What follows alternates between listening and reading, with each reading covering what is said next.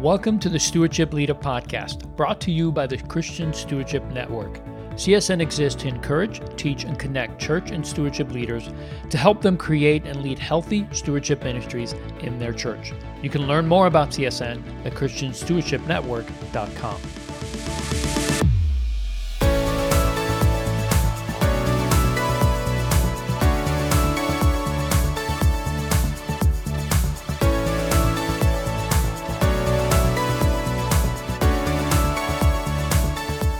Hi, everyone. Thank you for joining us. I am your host, Leo Sabo. And before we start today's episode, I wanted to give a shout out to every person who filled out our survey. Your answers to the questions that we asked have been very helpful in helping us to have a better understanding on how CSN can come alongside you with resources, with content that will help you to better serve the members of your church. I also wanted to thank all of you who are connecting with us on social media and through our Facebook community just know that your interaction and your feedback is what helps us to all be better. So be part of the conversation. If you haven't yet had a chance to go on that Facebook group and connect with other leaders, do so. You can ask questions, you can share testimonies, and just be part of a conversation that's ongoing about stewardship and generosity, which is something we all love. In today's episode, I want to touch on the two components of a stewardship ministry the generosity side and the stewardship side. And it's really the question of which should you do first as you start out or as you focus on running your stewardship ministry. I've seen a significant amount of content being produced lately on the topic of generosity. From books to blogs to podcasts and small group studies, there's been a significant amount of content being created lately. And I'm really excited about this because generosity is such a crucial part of who we are, especially as believers. The most beautiful expression we as people can make is by engaging in acts of kindness. And who doesn't love seeing acts of kindness, of generosity? It's when we see acts of kindness and charity that we are drawn in and we notice something that's more than physical or natural. It's spiritual. So I love seeing all the recent increase in focus on generosity because of the potential it holds, both for the church but also for our world. But I'm also a little concerned.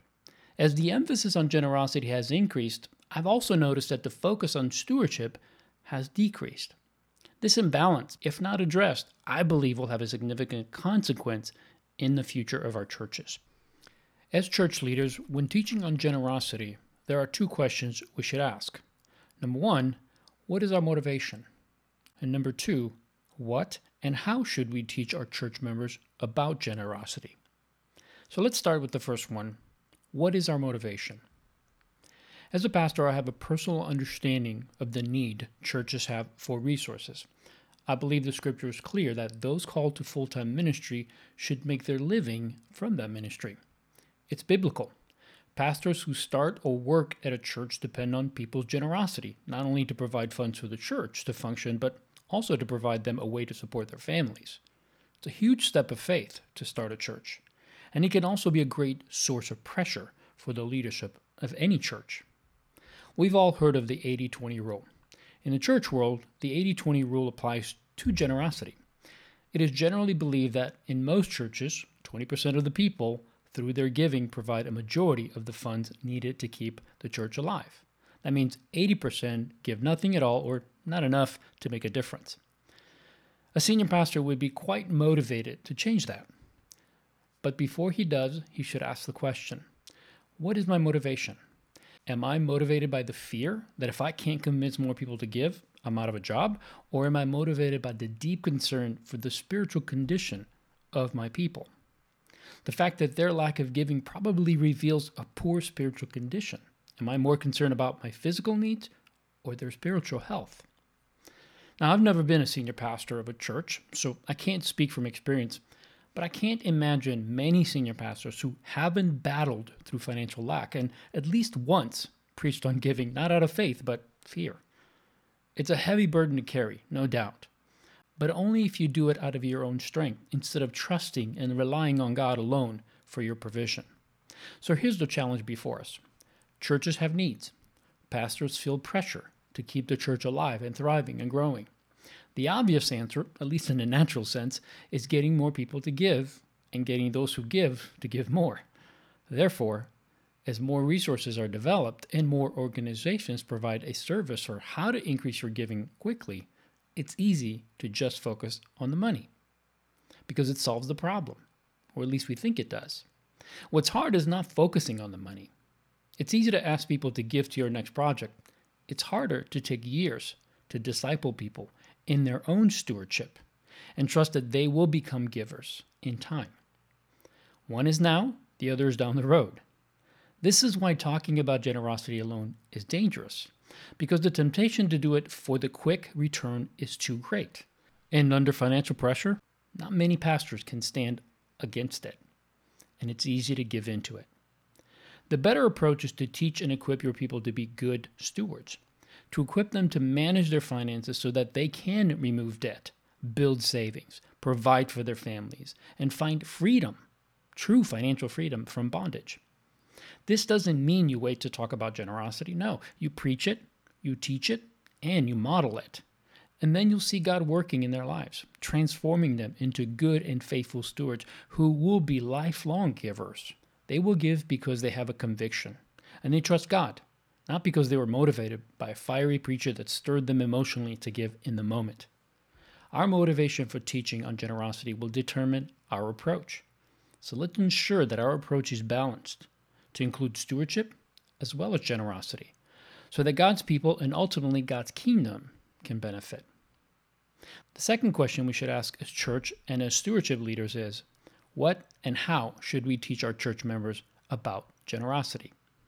As a stewardship pastor, I had a deep desire to help people understand this concept of generosity. I knew that if people could grasp the real reason why God wants them to be generous, it would positively impact their lives. In fact, they would experience a happier and more fulfilled life as a result. I also realized, though, from personal experience, that to be a generous person meant having the means to give. You had to have the ability to give in order to be generous, which means that stewardship, the proper management of resources, had to be part of that equation. So, as I began to build the stewardship ministry, I found that there was a bit of a tension between focusing on generosity and focusing on stewardship, as if there was a competition between the two. Of course, having a desire to be generous is different than actually being generous. Often, when coaching someone in their personal finances, when we would get down to the details, more times than not, there was a financial struggle going on. That's why people seek financial coaching. It's not because things are going well, it's because things aren't going well. There's usually more money going out than coming in. And in these kinds of situations, rarely would I see someone who was giving consistently. And as we talked about it, I realized that the reason for their lack of giving was not a lack of desire. As a matter of fact, most of them felt guilty for not giving and had a deep desire to please God by tithing or giving consistently to their church, but they simply could not see a way they could do it. So we need to understand that a lack of generosity doesn't mean people don't understand or that they just simply don't want to give. By and large, the reason for the lack of generosity that we see in our churches is an inability to give. Yes, there is an ignorance, there is even an opposition to giving. I will give you that. That is very true. But my personal experience after counseling literally thousands of people, there's very few that I ever remember having an attitude against giving. And most of them wanted to talk about it, but they felt a bit of shame. They felt like they were falling short of this goal of being generous. So I think we need to be very aware of that. I remember when I first started training our volunteers in the stewardship ministry at our church. I had many conversations, some were even quite heated, about the ways we should address giving with the members who were going through our financial coaching program. Some people on our team were adamant that we should make tithing a priority. In their minds, if people had a chance to get out of the mess they were in, they needed to start trusting God and begin tithing right away. Their argument was if they want God to help them, they have to stop robbing God. And I totally understand that. I believe it. It's scriptural. But I also believe that giving, as we all would agree, is an act of faith. In other words, when you give, you have to exercise faith. It takes faith to give away what you have today when you don't know what awaits you in the future. The rational thing for us is to save and to store up for the future. And the Bible even instructs us to do so. Let's look at a couple of scriptures here. Proverbs 6 says, Take a lesson from the ants, you lazy bones. Learn from their ways and become wise. Though they have no prince or governor or ruler to make them work, they labor hard all summer, gathering food for the winter. So we see the principle of saving in that scripture. We also look at, at Proverbs 13:11 which says, "Wealth gained hastily will dwindle, but whoever gathers little by little will increase it." So we see that these verses encourage saving for the future. Are they wrong? Are they in contradiction with the other principles that we're supposed to follow, like giving and providing for the needs of our family? Well, since I am a believer and I believe that the Bible is God's inspired word, I know that God's faithful and accurate in all that he says. Therefore, it must be that these scriptures are true and that they are not in contradiction, that these principles are all relevant and something we're supposed to do. According to God's word, somehow we are supposed to do all three. We are supposed to give, save for the future, and still have enough to live on every day. But this is where the rub is. You see, when I'm looking at someone's finances and see a deficit, meaning that there are more financial commitments every month than their income can meet, it is difficult to convince them to start tithing or giving regularly. When they do the math, their math makes it seem impossible. Now, those of us who have some experience with giving know it's not about the math. In fact, God's math is different than our math. But we have to be sensitive to the condition and the position that people are in if we are to help them become generous. And that should be our goal. I believe God can help anyone get to the other side of, of a financial mess, but it is rarely the same journey for every single person. As stewardship leaders, there are some things we need to understand if we are going to be effective in discipling people in generosity and in stewardship. The first thing I think we need to be aware of and know is that change and transformation takes time. We have endless examples in nature and in our own lives that proves this. Yet we think that one sermon, one counseling session, or one class will move them from where they are to where they should be. The truth is, any significant change a person tries to make in their lives will be met with opposition. Sometimes it's an attitude or belief that will take time to overcome and change. Other times it's more practical, like making more money and cutting back on spending. It's unreasonable to expect these changes will happen quickly and easily. We must allow for that, and it's going to take some time. Second thing we need to know is that every person is unique and has a unique path that will determine their journey and the process they will need to go through to get to the other side. As much as I wish I could create a seminar or teaching that would provide all the necessary information to educate and equip every person on this topic of generosity and stewardship, that's just not going to happen. There are too many variables, too many differences for one thing, no matter how good it is, to address this need. We have to embrace the reality that it will take a variety of tools and resources to get the job done. The good news is we do have one constant, a solid foundation to build from, and that's God's Word. As long as we start from that foundation, whatever we do and whomever we minister to, it will have an impact. The third thing that we need to know is that there's a process to discipleship in stewardship and in generosity, but it's rarely the same for everyone. For some, a deep dive into God's Word on the topic will spark the passion for becoming a good and generous steward. Once they have a revelation of God's Word on the matter, they will do the rest no matter how difficult it may be, because they have a conviction, something that's driving them. For others, however, a more practical approach is necessary, like guiding them through the process of getting out of debt budgeting, earning more money, and cutting back on spending. It will take time for them to get around to the spiritual side of things because the focus for them right now is to make the finances work. And if we focus just on the spiritual and not give them the practical, it's going to be very hard for them to stay engaged. So we have to realize that some people are impacted one way and others are impacted another way. But what I love about the way God works in our lives is that there's grace. No matter how you approach this, no matter who you're ministering to, God sees that person. God knows that person. He knows their hearts.